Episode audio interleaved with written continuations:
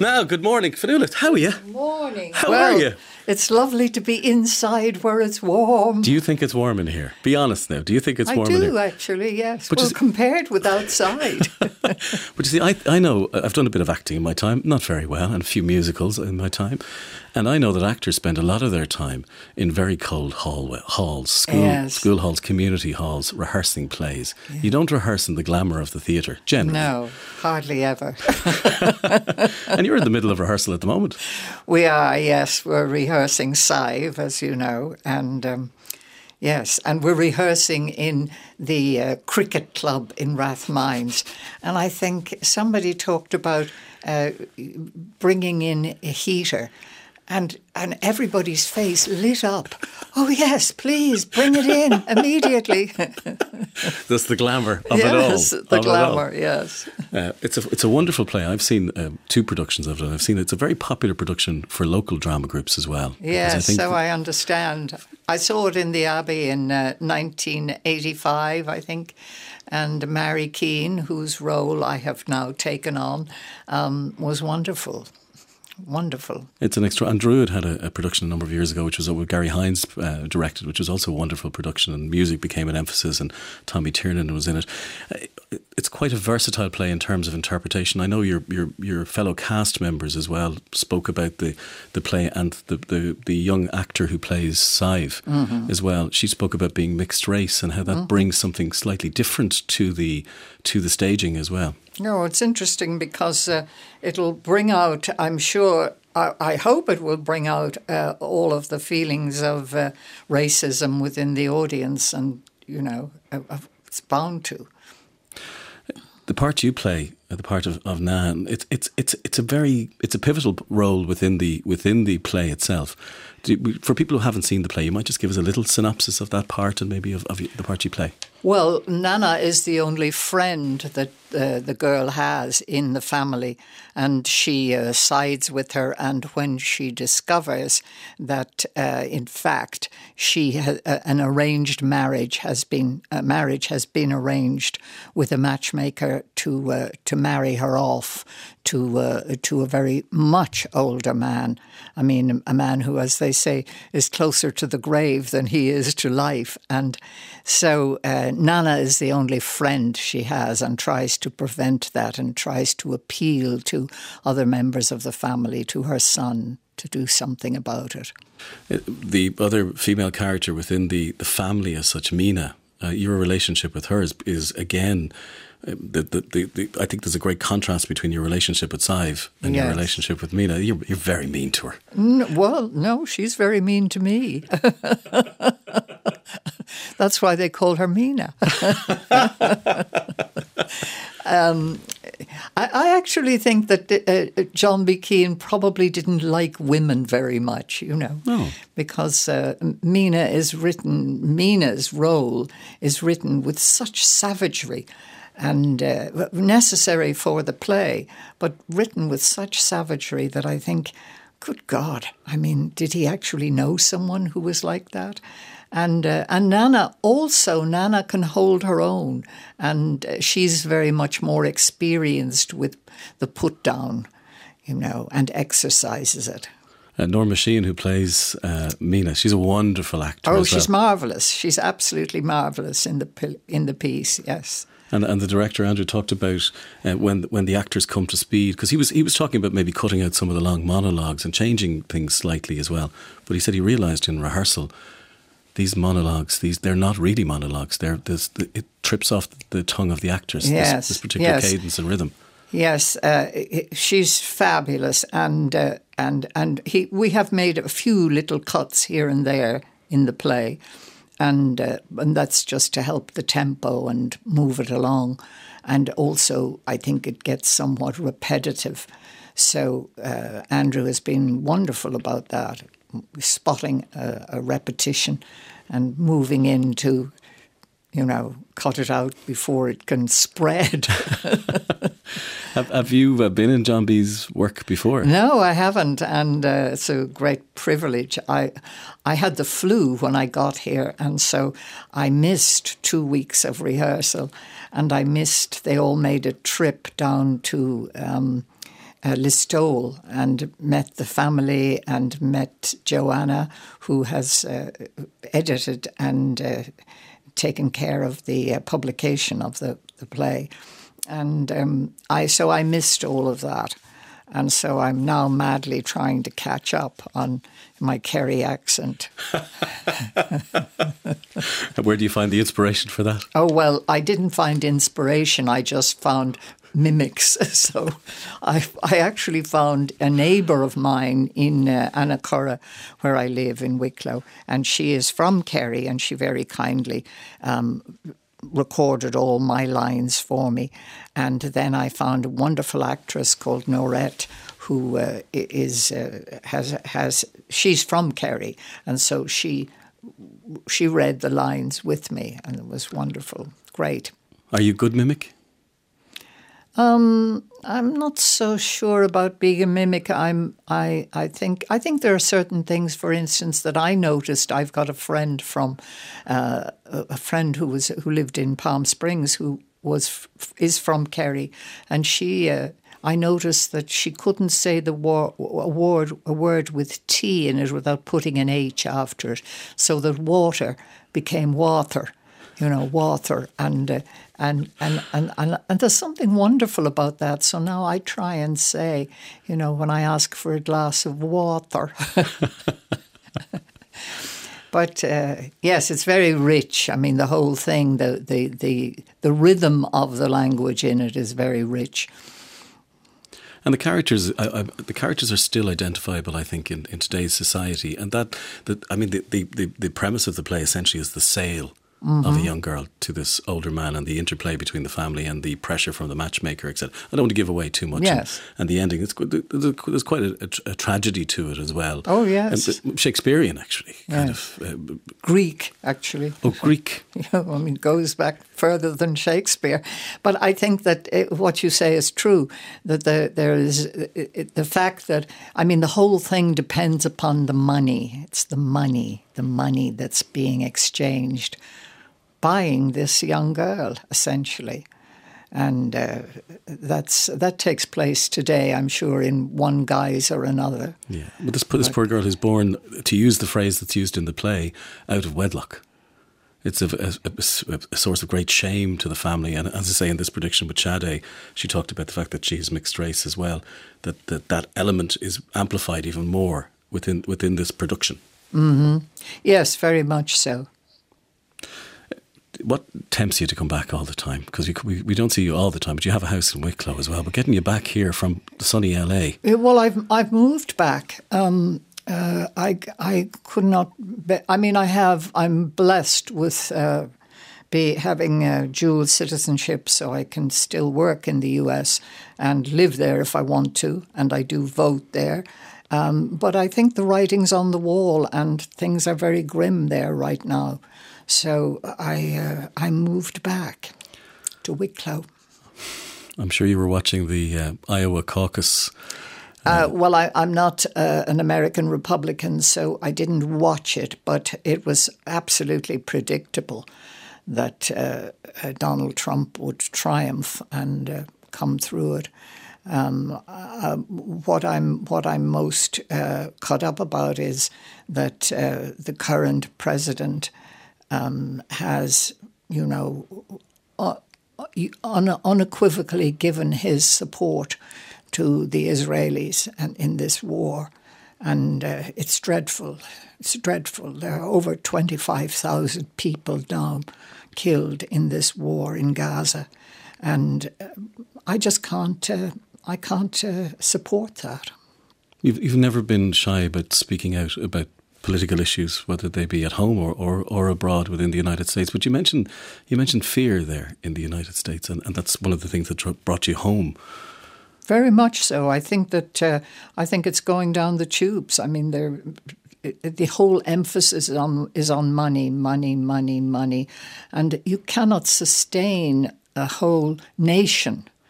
The idea of a nation with uh, with the emphasis simply on profit.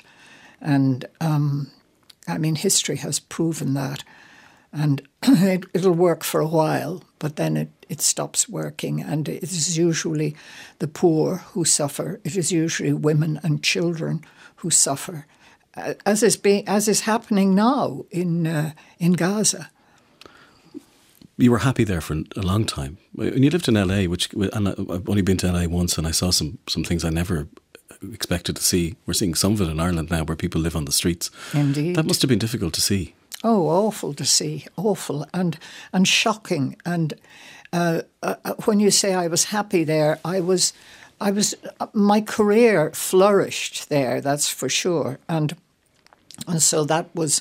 I'm always happier when I'm working, and um, so so that was, you know, fine for me.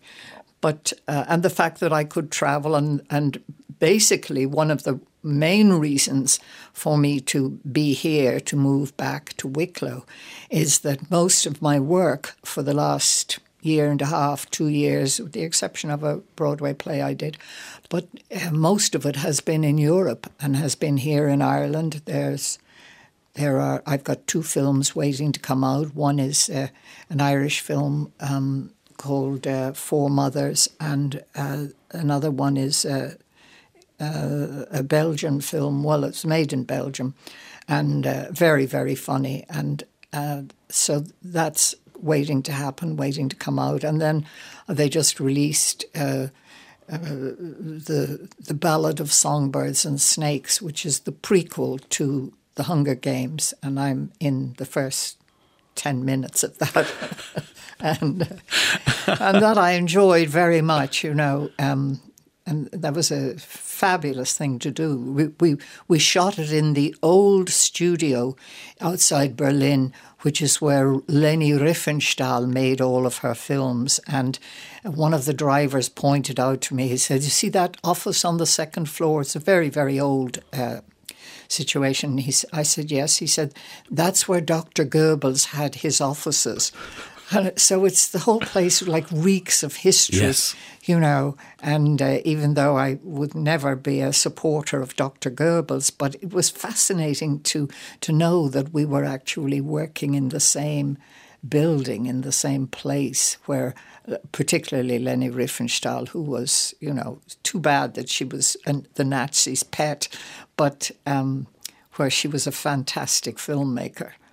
And director, yes, she was, mm-hmm. yeah when you walk down the streets of Berlin, and I did a, a, walking tour, which I'd encourage anybody to do if they're able to walk well, is to go on the walking tour.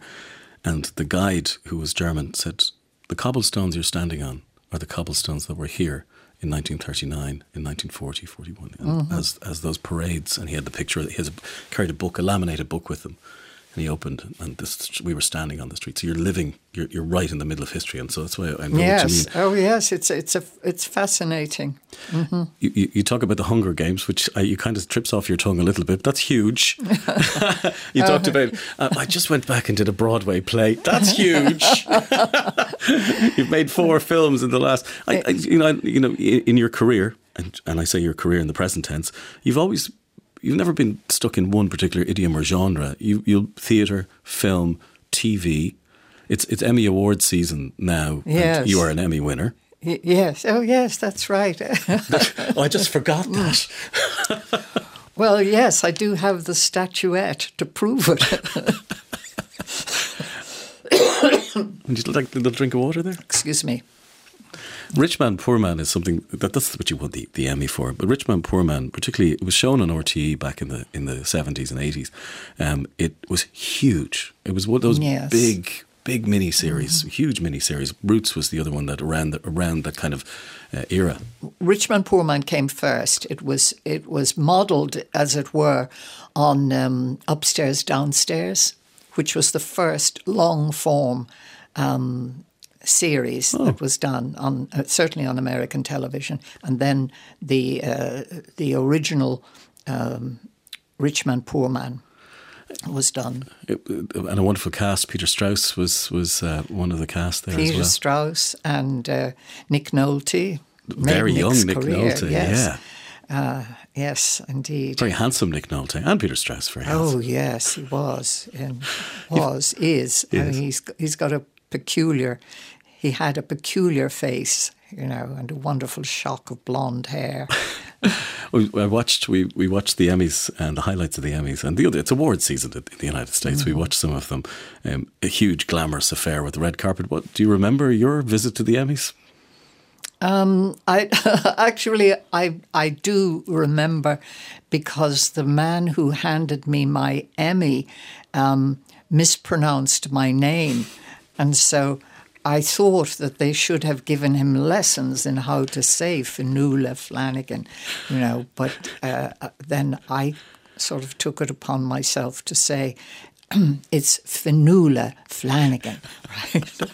and, oh, please! It was uh, it was funny. It was a funny evening, and. Um, yeah.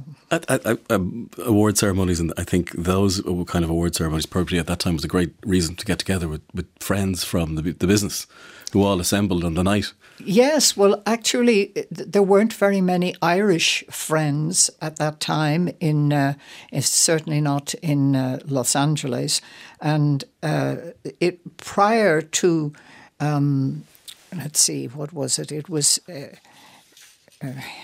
Well, he went to jail. I've forgotten his name, even though I did two pictures for him. Um, anyway, yeah. prior to uh, Miramax, yeah. Miramax is what brought um, uh, European actors into Los Angeles to play in American films. Prior to that, you hardly ever saw uh, a European face. Uh, and you certainly didn't see any non-white faces in in American films, and so and even when I came along, it was very difficult. It was very very difficult to break into. Uh, um, uh, American actors either did film or they did TV. Nobody did both, you know, and uh, so I was the exception if you pro- that proved the rule. But you, but you, you had to break yourself into uh, oh American, yes, I mean yes, indeed. You, you yeah. literally had to write your own play, star in your own play, yeah. and then make a film of it. that's true, and that's another long story for another time. but as I say, those career choices, you you were one, uh, are one of the actors who do both. You do TV now. TV has become because of streaming and Netflix, mm-hmm. etc., and the other streamers have become big business now. And we see film stars on TV all the time. But it was unusual to appear in a film and the next year do a TV program. It was looked down on in some oh, ways. Oh, completely. And also, it's the long form that changed that. You know, uh, the long form of television that is much more like a movie, and so and sometimes is is brought out as a movie, and uh, more and more so. So that changed everything. I'm getting the impression that you probably have uh, another 55 projects ready to go and scripts this high piled on the table at home. Actually, no, I don't. Um, uh, no, somebody, people send me things that uh, they say, this is a wonderful book. And why don't you adopt it and adapt it into a, a project for yourself? I said, well, why don't you? You do that. the amount of work that that's like 10 years of your life that goes into adapting a book. At least when I did James Joyce's Women, that was, it took 10 years before I could actually get it on paper and in a form that I could work with it on stage. But uh, that's what people mostly send me are tomes, huge tomes, worthy projects, five thousand pages. Why don't you change this into a, a production? well, why don't you? why don't just fire it straight back at you? There's a, a, little text in if you don't mind me reading it. And we live in Aughrim in County Wicklow dear Fionnula. She's so gifted, but also a lovely lady. And we have our tickets ready for Sive, and that's from Pete and Barry. And we grew up in Rathmines and we used to do ballroom dancing in the cricket club. so it's the ballroom of romance as well. We've seen. Uh, yes, uh, it is. uh, speaking of same, the, the ballroom of romance was written up in, uh, I think it was in the Independent newspaper recently, fairly recently.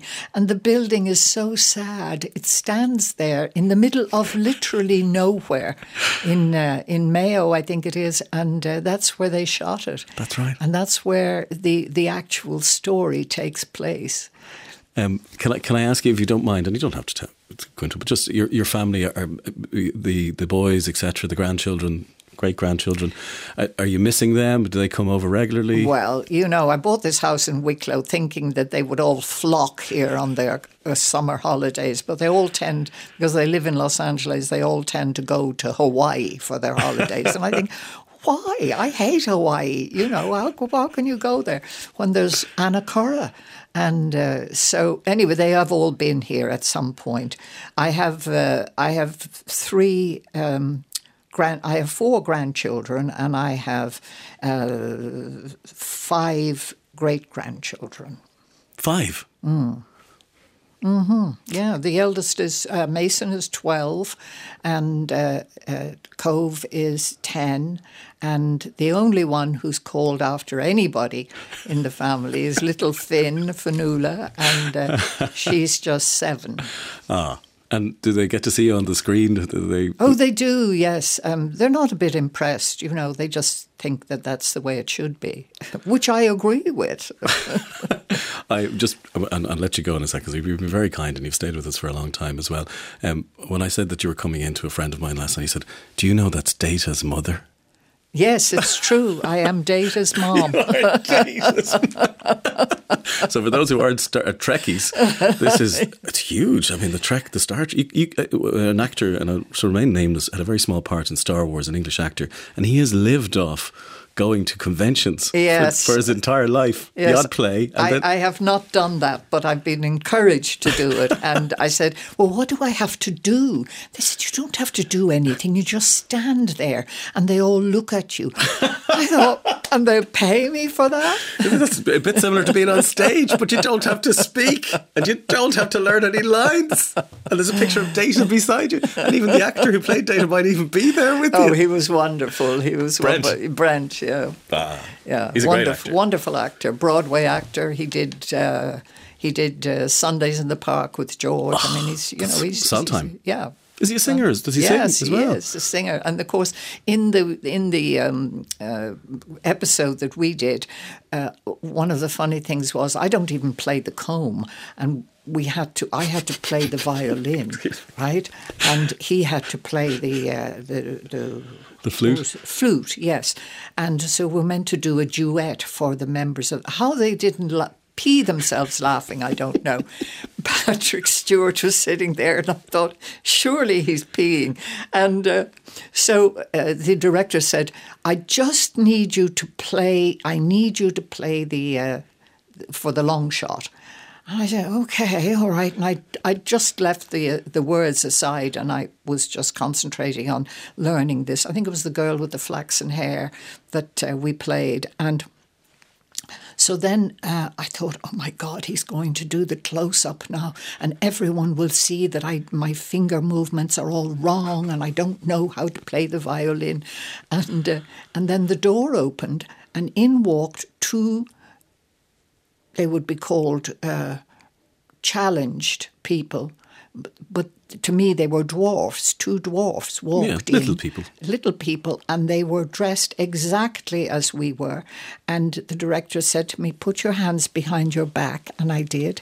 And so uh, the uh, the the young woman came up, and she stood behind me, and she put her arms through. She dressed exactly as we were dressed.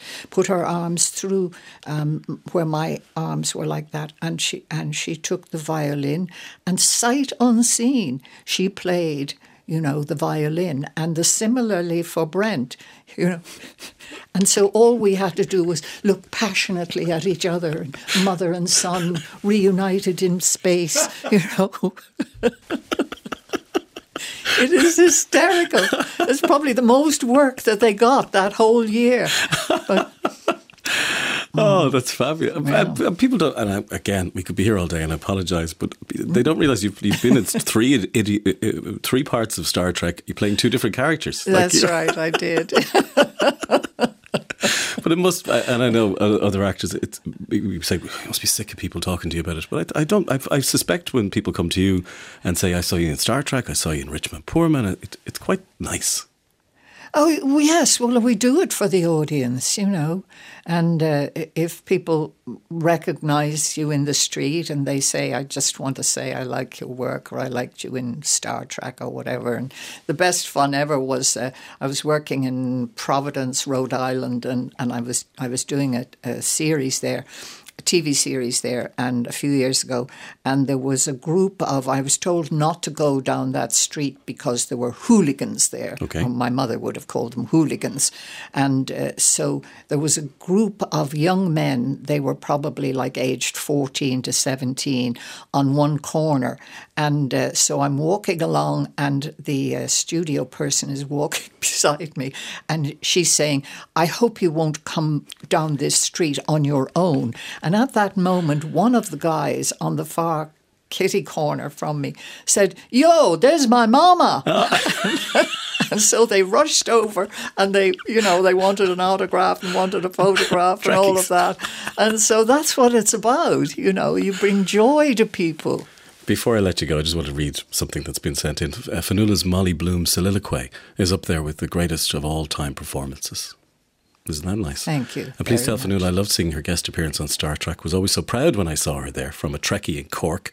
Uh, Fionnula was in The Others, of course, with Nicole Kidman, the scariest film I ever saw. Boo. She was she was amazing. And one more. Hadn't a clue, Shay, that there was this connection to Rich Man, Poor Man, this Irish connection. I watched its first viewing in the UK in the 1970s. It launched Nick Nolte's career, basically. A great story, brilliantly scripted, brilliantly acted.